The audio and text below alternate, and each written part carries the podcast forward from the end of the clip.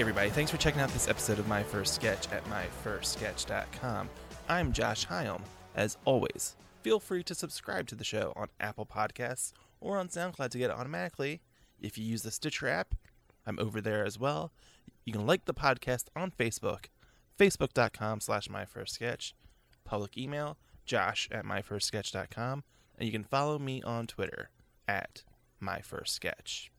So I've been a huge fan of British comedy dating back to discovering Mr. Bean on PBS when I was a kid. And diving deeper into the history of comedy, I learned about the importance of the Footlights group from Cambridge University and all of the writers and performers that have come out of it. From the Monty Python guys to Fry Laurie and Emma, Emma Thompson, Mel and Sue, John Oliver and Richard Ayoade, and so many more comedy over the last 50 plus years wouldn't be the same without the Footlights. And once again, the Footlights are bringing their latest revue to Tour America. So I'm absolutely thrilled to say today's guest is Ash Weir, currently a member of the Footlights from Cambridge University. Now, since we recorded this while Ash was in Edinburgh performing with the Footlights at the Fringe Festival, we won't actually present her first sketch. We do talk about it, but here's my conversation with Ash.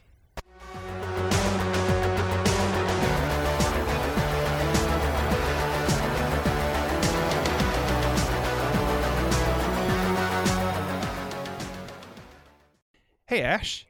Hiya. so, uh, you are currently in Edinburgh. I am. Uh, Yes. tail end, the last day. Well, I, we're recording this on the last day of uh, the Fringe over there. Uh huh. Uh, so you don't have your first sketch with you, but do you remember what your first sketch was? Do you remember? Yes. Yeah. It was a terrible monologue. Um, like it was basically a fitness instructor who was um basically making all these ridiculous claims to kind of um that that were pseudo healthy but weren't actually healthy. Um, and I auditioned it for this kind of open mic night in Cambridge and uh, didn't get in.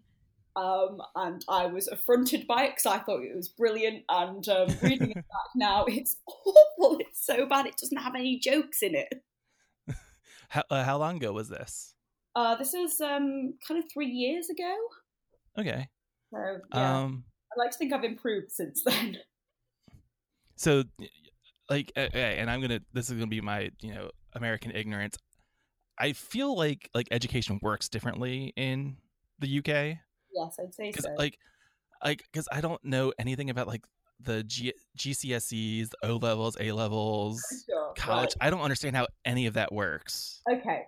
So okay, right. Um, at the moment, you um, wh- when you're about, I think it's kind of um like 13 14 you you kind of um you that's when you're sitting your gcse's and that's like a, a two year course so you do your first Okay. Level of gcse's in one year and then the next year um you do kind of the ones that actually matter and that's kind of your gcse's um o levels happened ages ago. I don't know how they work uh, that was like my parents um okay so that okay okay.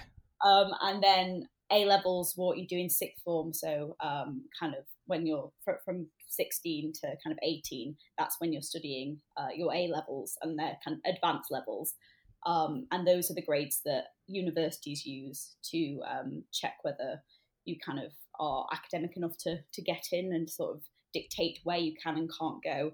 Um, and then if you want to go to university you can go to university but that's based on your a levels. Sometimes they look at you okay so the o levels are kind of like a thing of the past so, it- yeah. oh the a levels i'm sorry a, a levels are kind of like our junior and senior year here. Yeah probably okay. Probably i don't that's that's easy enough. Okay.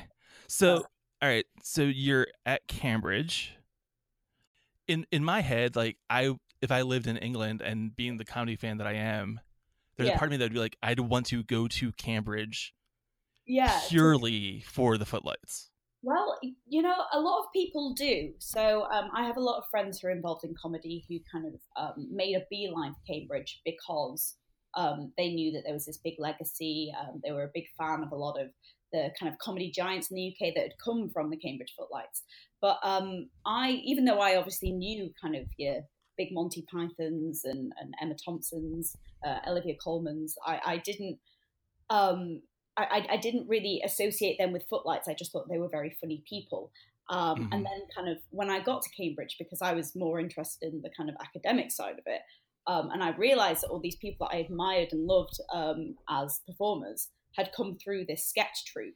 Um, that was a kind of connection that I didn't make until very late on. So, me kind of getting involved in that was very lucky on my part because I didn't go with the view to join. Um, I just sort of, yeah, another part of my English fandom, like my Anglophileness, I guess, is uh the the Up series, the like the Seven Up fourteen, you know, yeah. the, that that documentary series. Yeah. So, and I remember like those children always talking about like the conveyor belt to Ox- Oxbridge and either going to Oxford or Cambridge, and you know, like sounding all hoity-toity and yeah. Well, I mean, like I said, I think that's that's true of um, uh, of some people uh, in in Cambridge at the moment, but it wasn't true of me um, because mm. I went to a school in the north of England. Um, it was kind of uh, an underprivileged state school, uh, not particularly well funded. Uh, so we were using textbooks and things which were, you know, four or five years out of date. Even in A levels, um, I had classes of 30 people. So um, fairly kind of, common in, in America. Yeah, yeah, but um, but kind of in terms of Cambridge and Oxford, uh, there um, that there is less of this conveyor belt thing from state schools, from kind of like these um, underprivileged mm. Schools, especially in the north of England. Very few people from the north of England apply to Cambridge and Oxford. Um, so the conveyor belt system generally works for private schools um, in the more southern areas of England um, and it's less the case up north and with um, mm. non-private schools. Okay, all right. So now that I get my primer of the UK education system out, uh, that curiosity, uh, what's your earliest memory of comedy? Um. Oh, I remember going to see, and it was actually a science convention with my dad because my dad's a massive nerd. Um, and we we went to this science convention and they did this kind of like uh, interactive sort of science show where they did lots of experiments on stage and things. And um, the guy who was doing that was I can't remember what his name was, but I can remember just howling with laughter because he was kind of he had this person on stage and he had like um, a big pot of some chemical which he was just dropping little metal shavings in and every time he dropped a metal shaving in it would make this sort of like whiz pop noise and i can remember mm-hmm. him kind of asking very earnest questions to this audience member and every time the audience member tried to respond he'd drop a bit uh, the, the metal vial into a thing and it would make this like really um, kind of ridiculous high pitched squealing sound and it was hilarious i remember it being hilarious and i was maybe kind of eight at the time. Um, but that's that's the first time I can remember kind of comedy being performed and just thinking, wow, that's so funny and clever. Probably wasn't that clever, but I thought it was. Um, yeah, I think that was it. Like television wise, like was there, or even movie wise, like was there anything? What were you a fan of growing up? Oh, I was a massive fan of the kind of '90s sitcoms uh, from, from Britain. So I really loved uh, okay. like Black Books, The IT Crowd, um, also Father Ted to extent. Mm-hmm. Um, I so I grew up on, on those sort of things because um, my my family were a big fan of box sets. We very rarely watched live TV unless it was Doctor Who. We were massive fans of Doctor Who. Um, and Strictly Come Dancing, my grand loved Strictly Come Dancing. But other than that, like we, uh, the majority of TV we watched was recorded. It was kind of on DVDs and box sets and things.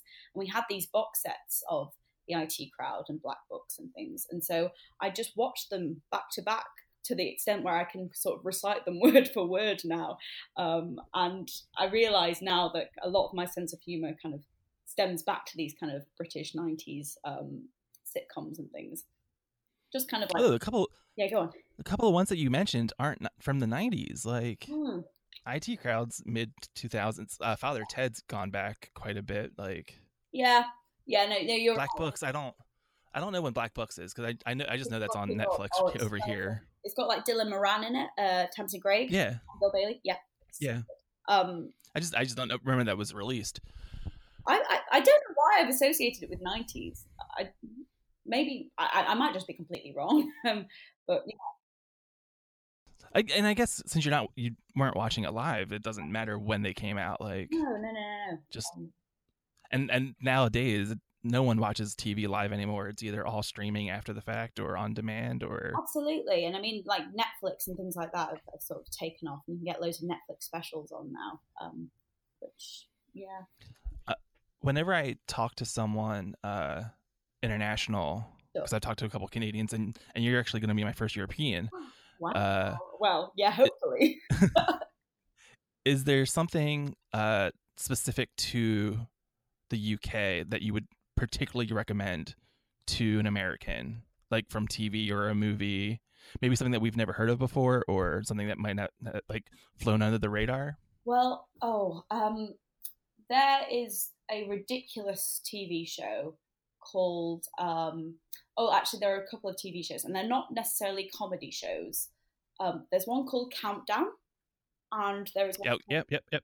Okay, and there's one called The Great British Bake Off, and they, Oh, ba- Uh, Bake Off yeah, has completely taken over over here. So oh really? Because I mean, yeah, yeah, there's there's so much kind of British humour there, which is kind of um, just in the joy of of kind of weird people and people having these kind of like absolute obsessions and kind of nerd outs on um, yeah. Like baked goods. Like people are crying over pavlova and things like that. It's absolutely ridiculous. And then countdown, um, you win a teapot at the end of it. I mean, there there is nothing so ridiculously quintessentially British than kind of like going on playing this word game, which essentially you could get at the back of a magazine or something, and then and then just winning a teapot at the end. Um, I think sort of game shows, uh, panel shows, and things are kind of hallmarks of a lot of British TV. Um, there's another one called um, oh, what's it called? Oh, I can't remember. But um, yeah, that that was really good, really good podcasting there. Well done, mate. Um, well, who, well, who's the who are you thinking of? Who's like who's on that panel show? um, so Victoria Coren Mitchell. Oh, oh, oh, what's it called? Yes, exactly. It's got a ball that- in it. There's oh Is is that the her quiz show? yes, yes.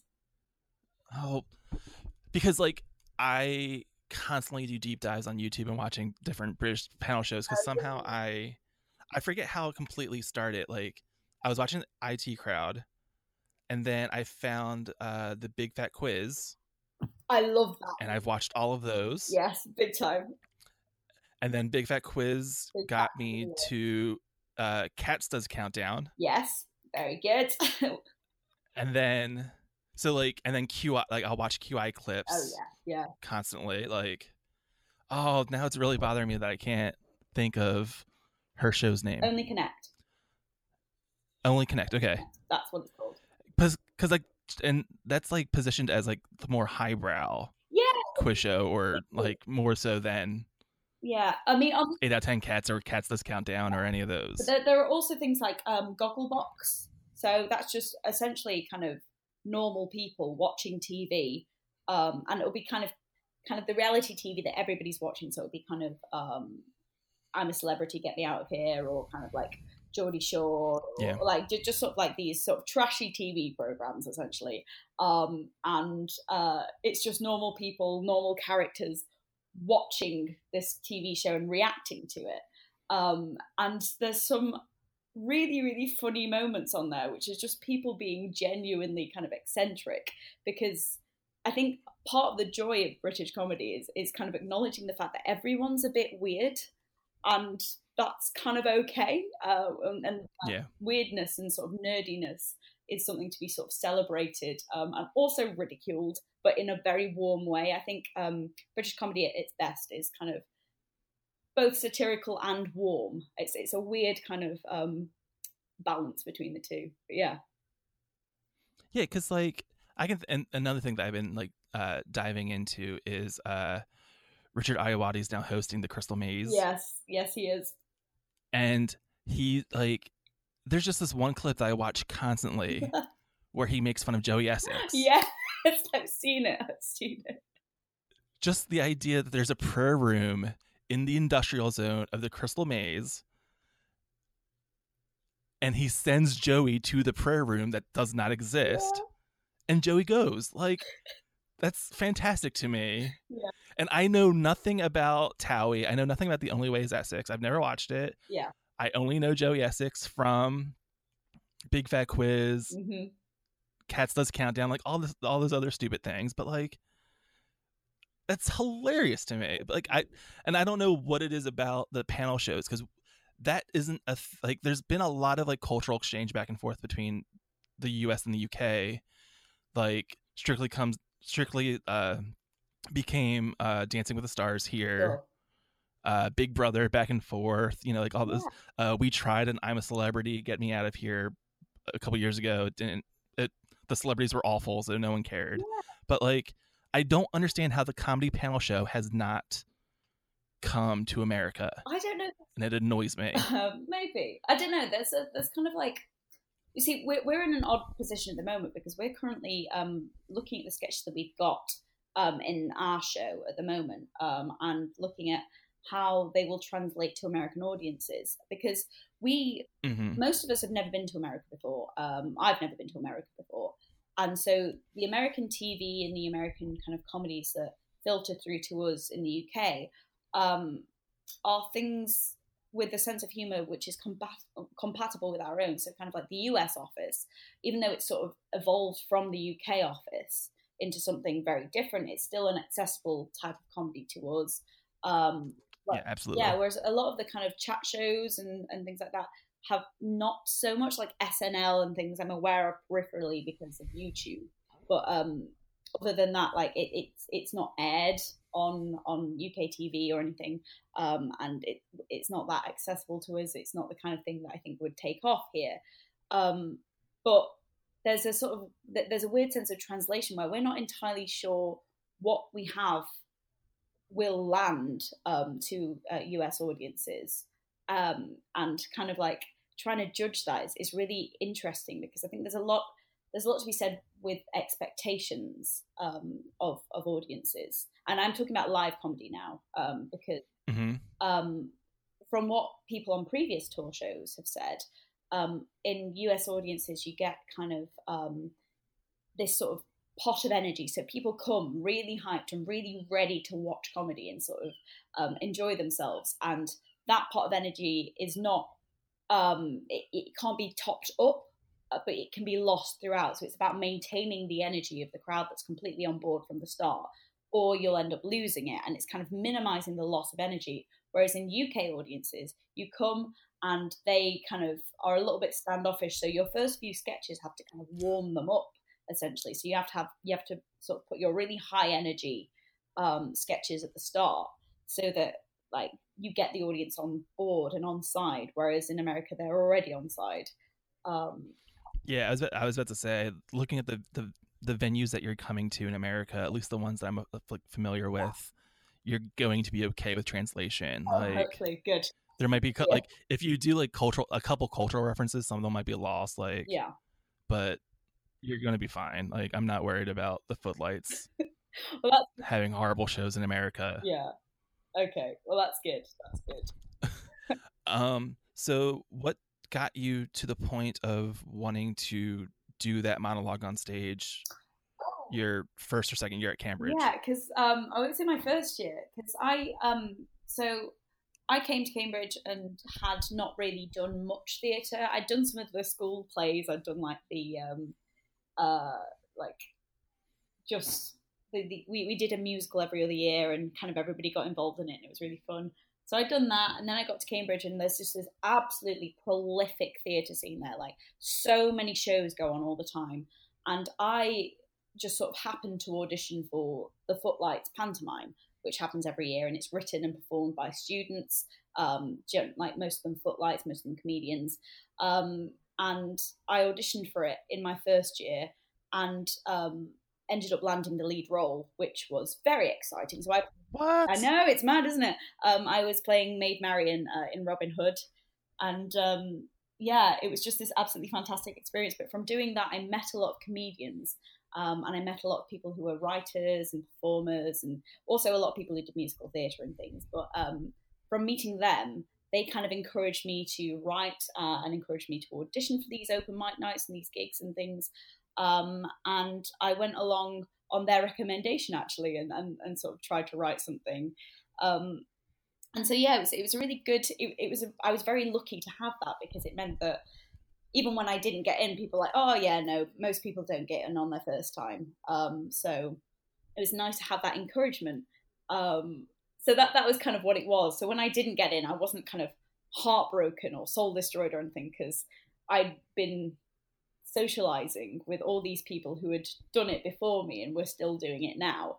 Um, so it was, it was, it was a really nice situation to be in. I, I, don't think everybody had that from Cambridge. I was I was very lucky. A lot of people find um, the auditions quite intimidating, and to the extent where we've kind of been working on changing um, the medium by which you kind of audition for them. Um, so like now, I think you end up auditioning for a director, um, and kind of like each show will be slightly different. Um, whereas this one, it was just sort of you you audition to the panel of footlights, um, and that sort of changed mm. now.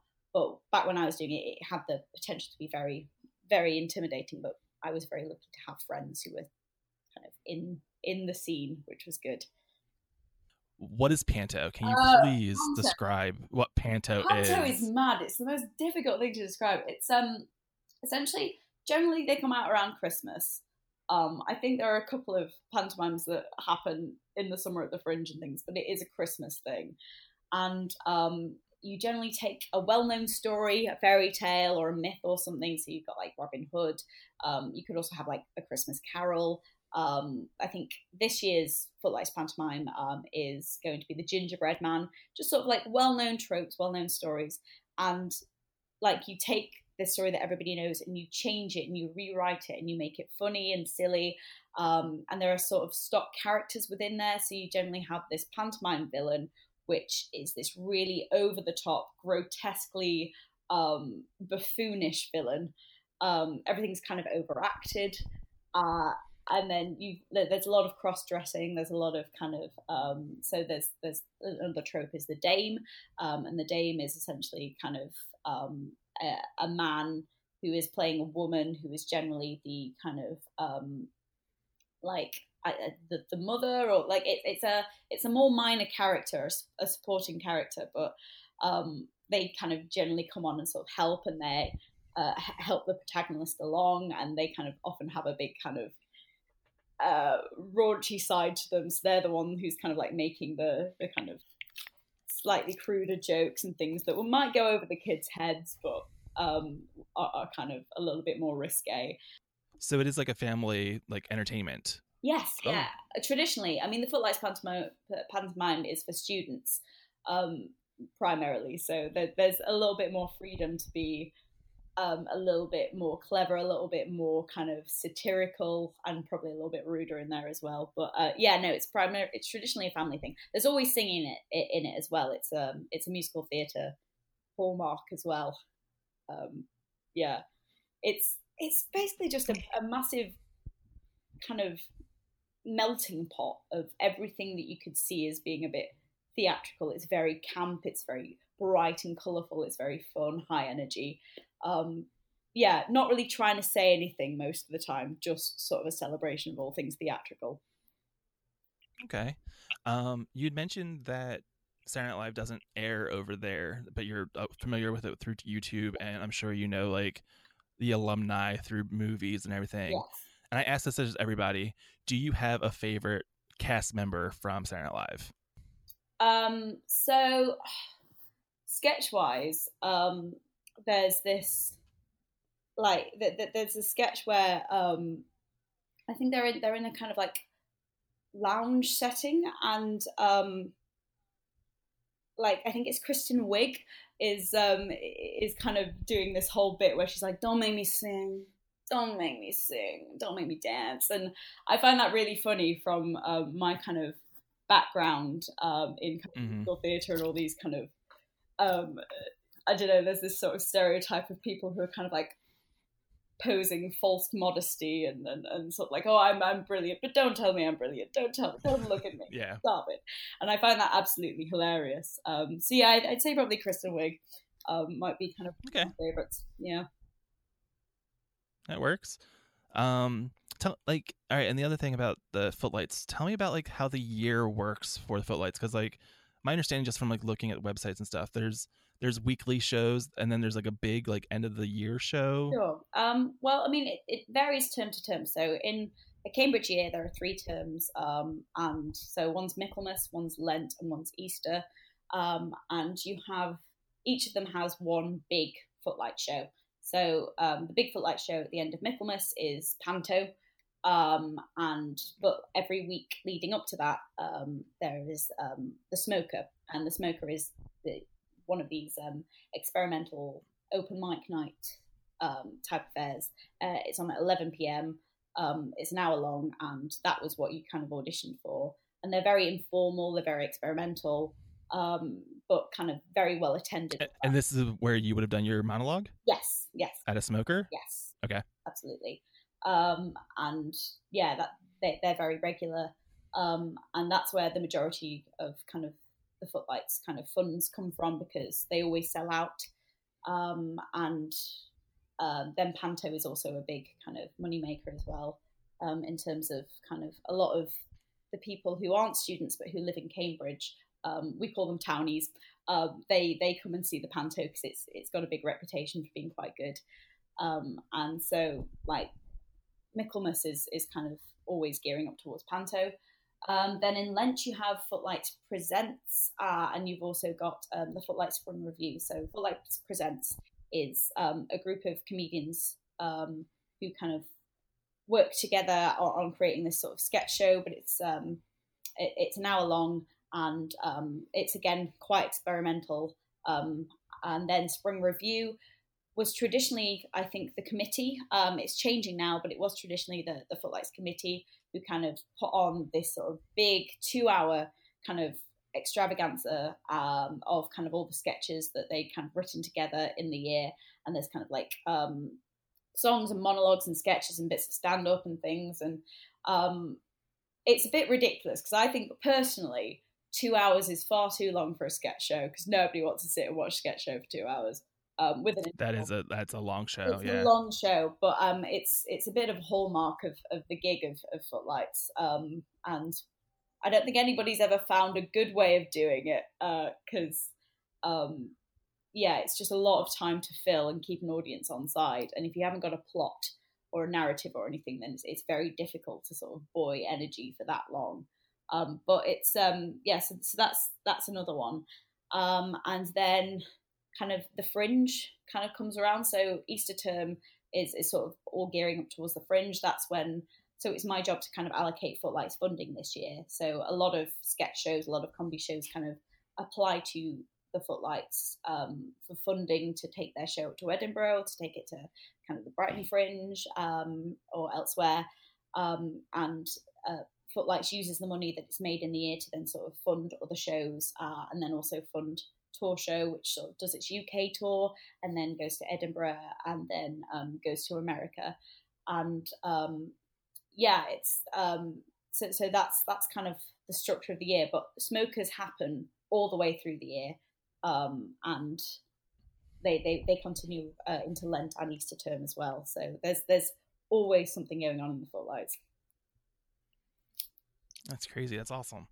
That's a lot of just feels like a lot of work and a lot of like it is, it is, but I mean, just a, a, lot to do, but at the same time, a lot of opportunity, a lot of exactly, exactly, and um, there's also kind of like specialized smokers that happen every now and again. So there's a lady smoker, which is for um, female and non-binary people to um, kind of audition um, for kind of this comedy show that they may have felt alienated by um, because of the the hallmark of, of kind of it being a male dominated space. We also have mm uh, BME smokers um, for the for the same reason, um, and they're always great successes. Um, and I, I, hope they'll continue uh, to happen next year because I think it's um, it's been a really good one for kind of inspiring confidence in um, minority groups uh, of comedians in Cambridge. So yeah. Um. Hmm. It, and this is a this is a bad question too. And since I asked about favorite SNL cast member, do you have a favorite former Footlight? Oh, I do actually, and this is horrible, isn't it? Um, I love Olivia Colman. Um, I think she's yeah. absolutely incredible, uh, both as a comedian. So obviously, I kind of um, I came across her. I first encountered her in like Peep Show and things, but um, she's kind of Yeah, which I just think her comic timing is excellent, and she's one of the few people or few performers I've kind of encountered who can actually just judge this this absolute deadpan and kind of like not not react when something happens and that be the punchline. Her her facial expressions are absolutely killer. But then she's also got this amazing intelligence to her performances so now that she's gone into more kind of like straight acting and things i mean her performance in broadchurch was mind-blowing um, mm. and as somebody who um, is also interested in straight acting and things she's a complete talent crush for me i think she's an absolutely incredible performer so yeah, I'd, I'd, probably say Olivia Colman's um, Olivia Colman's one of my favorites. But also, yeah, because I think yeah, go on. Sorry.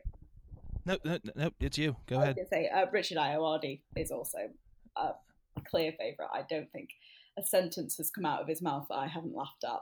He's hilarious.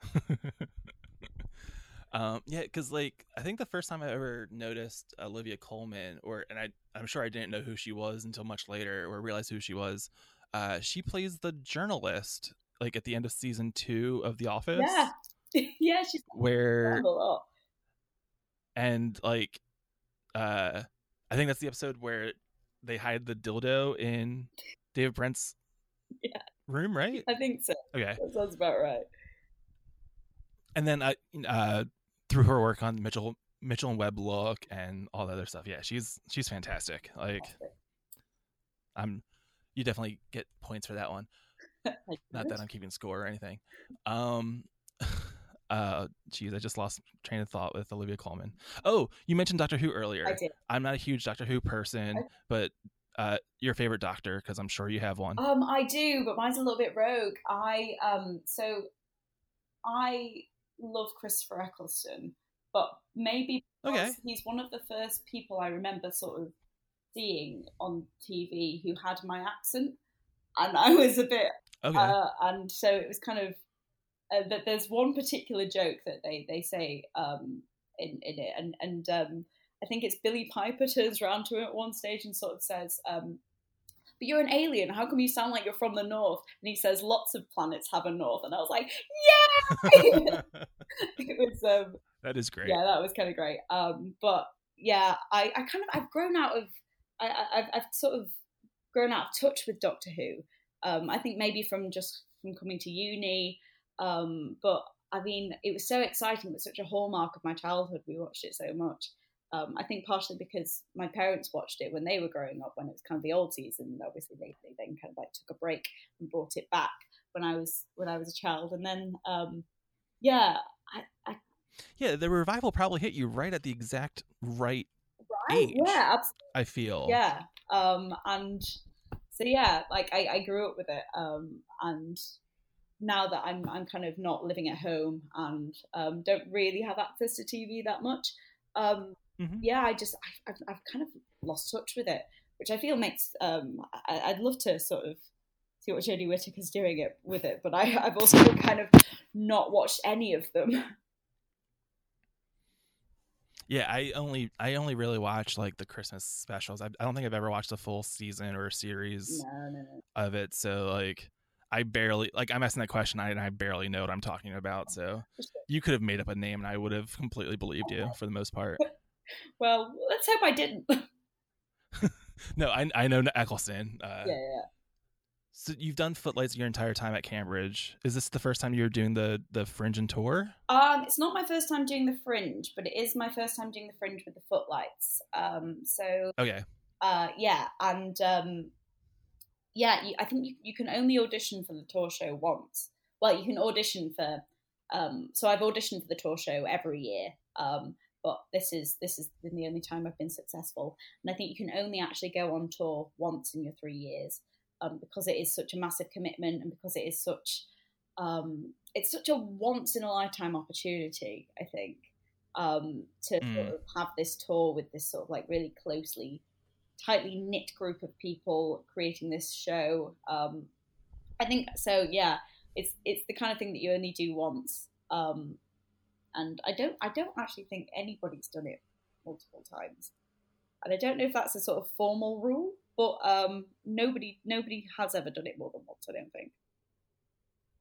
Yeah, because and I was completely wrong in this impression, but I also got the impression I well I had originally thought that like uh the Footlights tour coming over was almost like the the farewell for the graduating class, like Hmm, yeah, the scene, like you know, you know, like for the most part, like I know I think I believe most most of you have graduated, yes, yes. I mean, and this will be your final thing. Yeah. But I always thought that previously, like it was just it was the final act for you before you move on and start your careers and Yeah, I think um, for a lot of people it does have that function, um, but equally it's. I, I think the casting process is, is more to do with kind of comedians whose writing and whose kind of performance styles will gel well. Um, and if that kind of happens to include people in first and second year as well, then I mean, essentially they want what's best for the show and what's best for the group. So it's it's it's not just a sense of kind of being a comedic swan song for the graduates. Um, but yeah, I mean, one of um one of the people I, I believe you're probably talking to um is a, a girl called yeah, Meg. I think Meg is like a first year, right? Actually, yeah. Um, but she's um she's great, and like it's difficult to imagine uh, a show like the show would be a very very different one if she weren't involved, and she kind of adds so much to it. And it's nice to know that we all have our kind of cornerstones of of the show. It's it's very much a kind of melting pot of all our comedic voices. Um, but yeah, no, it's it's more show orientated than it is kind of individual kind of And, and- game. Yeah. Um, and uh, cheating a little bit and looking at your bio on the Footlights tour webpage, Sure. you met uh, about musical comedy. Yes. Yes. Uh, like, are we talking about more theatrical musicals or like more in the, the terms of like the uh, Flight of the Conchords doing like a concert setting instead of like a theatrical setting? setting? Well, a bit of both, really. So um, this year, uh, I have been up at the Fringe with two shows, um, and one of them is obviously Footlights Tour Show. The other one was an original musical um, called Lucky, uh, and that was kind of a straight musical. Obviously, it, it had comedic elements in it, but um, was not really um, that much of a comedy. So that was um, kind of uh, a kind of narrative driven like through arc. Um, but mostly it's it's more kind of um, one off Tim Minchin esque um, little vignette songs. Um, so I did a uh, I, I did a, a one woman show um, called Chameleon at the end of my second year, um, which was essentially kind of like a cabaret stand up song cycle thing, but it was just sort of these individual songs, um, which were kind of like fun little concepts that I've had. Like, um, I think my favorite song that I've written um, is kind of about somebody who has fallen so deeply in love with somebody they just want to make strange things for them. So, like, they want to carve a sculpture for them um, out of doner kebab meat and things like that. It's um, yeah, and it's it's it, they're just sort of like fun little ideas, and I think there's a lot of scope for comedy in comedy songs because um, a lot of comedy is about timing, it's about surprise, and it's about kind of like measuring out the beats and falling like falling into a swing um, that Mm-hmm. can both subvert and meet the expectations of an audience. And songs and music uh, works in a similar way. So when you kind of um, gel them together and have them kind of compete and and um, kind of divert uh, diverge from each other, it's um it's it's a really interesting and fun form to play with.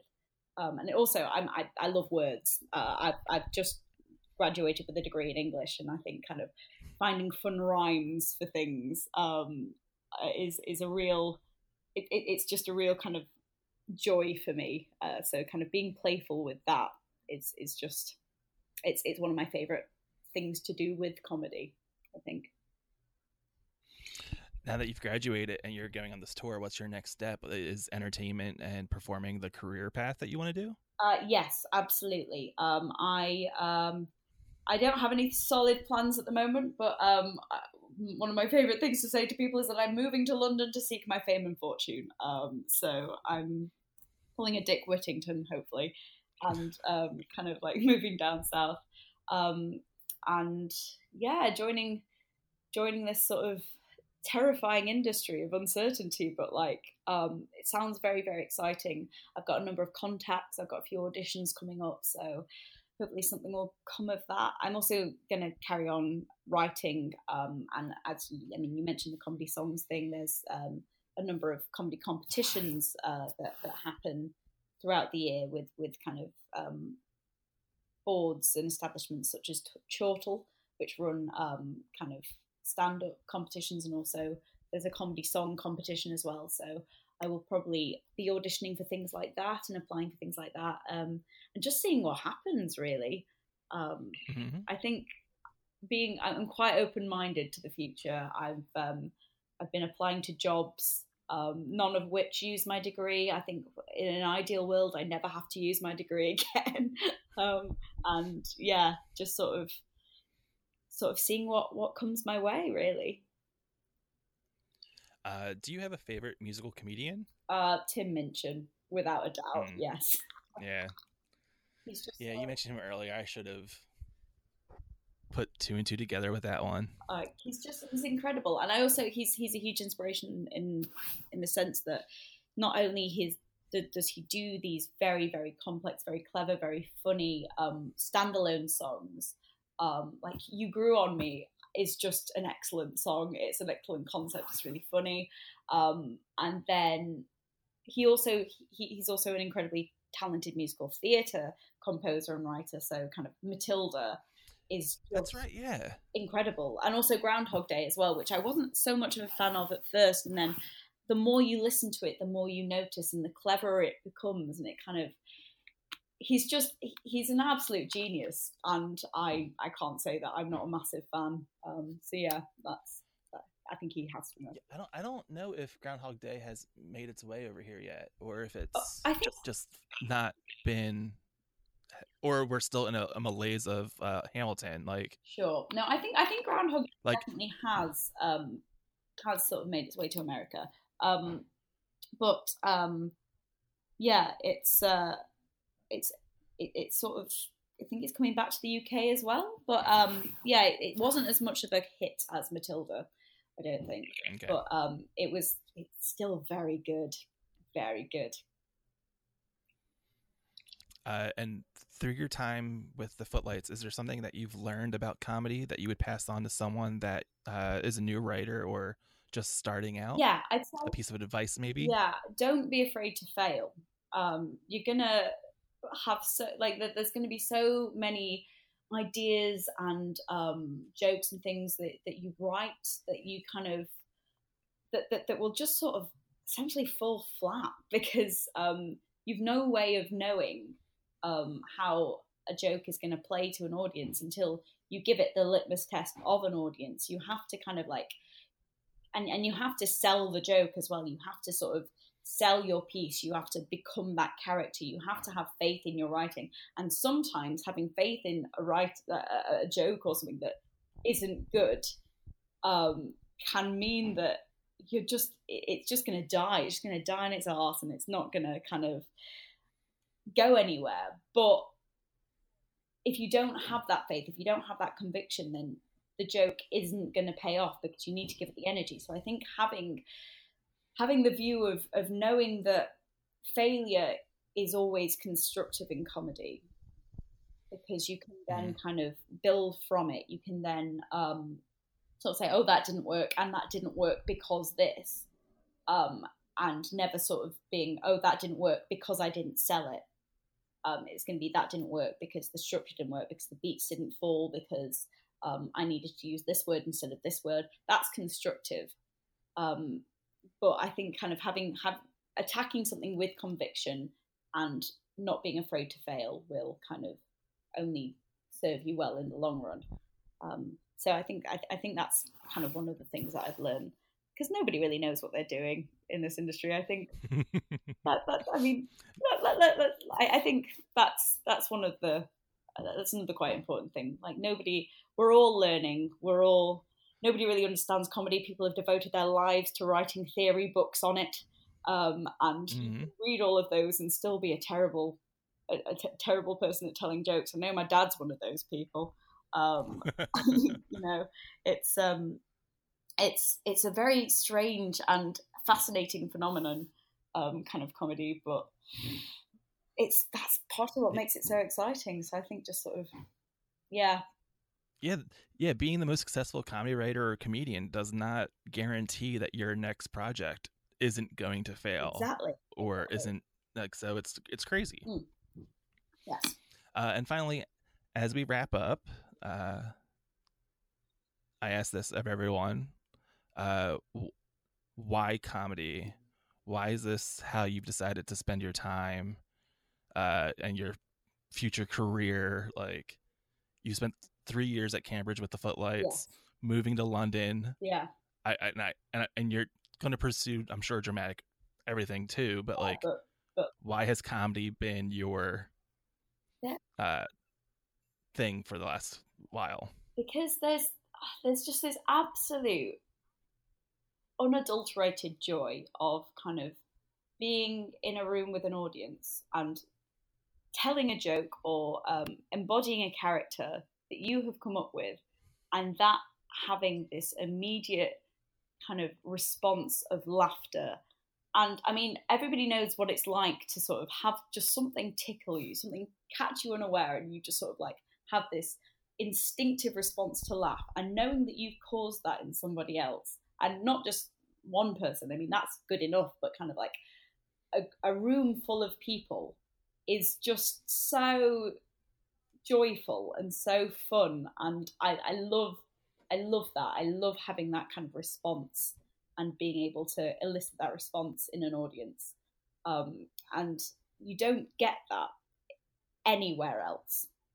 Um, I, if you write things down, if you kind of like write um, funny books and things, then you don't you don't ever get to see that. You don't get to enjoy that with kind of like um, I mean, drama is very, very uh, validating in, in different ways, and you do get the response afterwards. But like the immediate response of laughter is so yeah. fulfilling and so lovely and so uniting.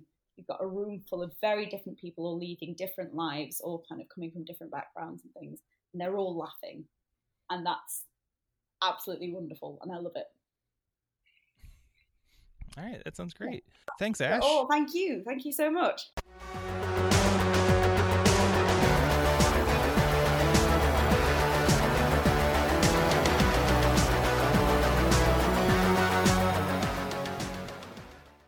In case you were really worried, Tim Minchin's Groundhog Day did indeed come to Broadway. It ran for six months, was nominated for seven Tonys before closing.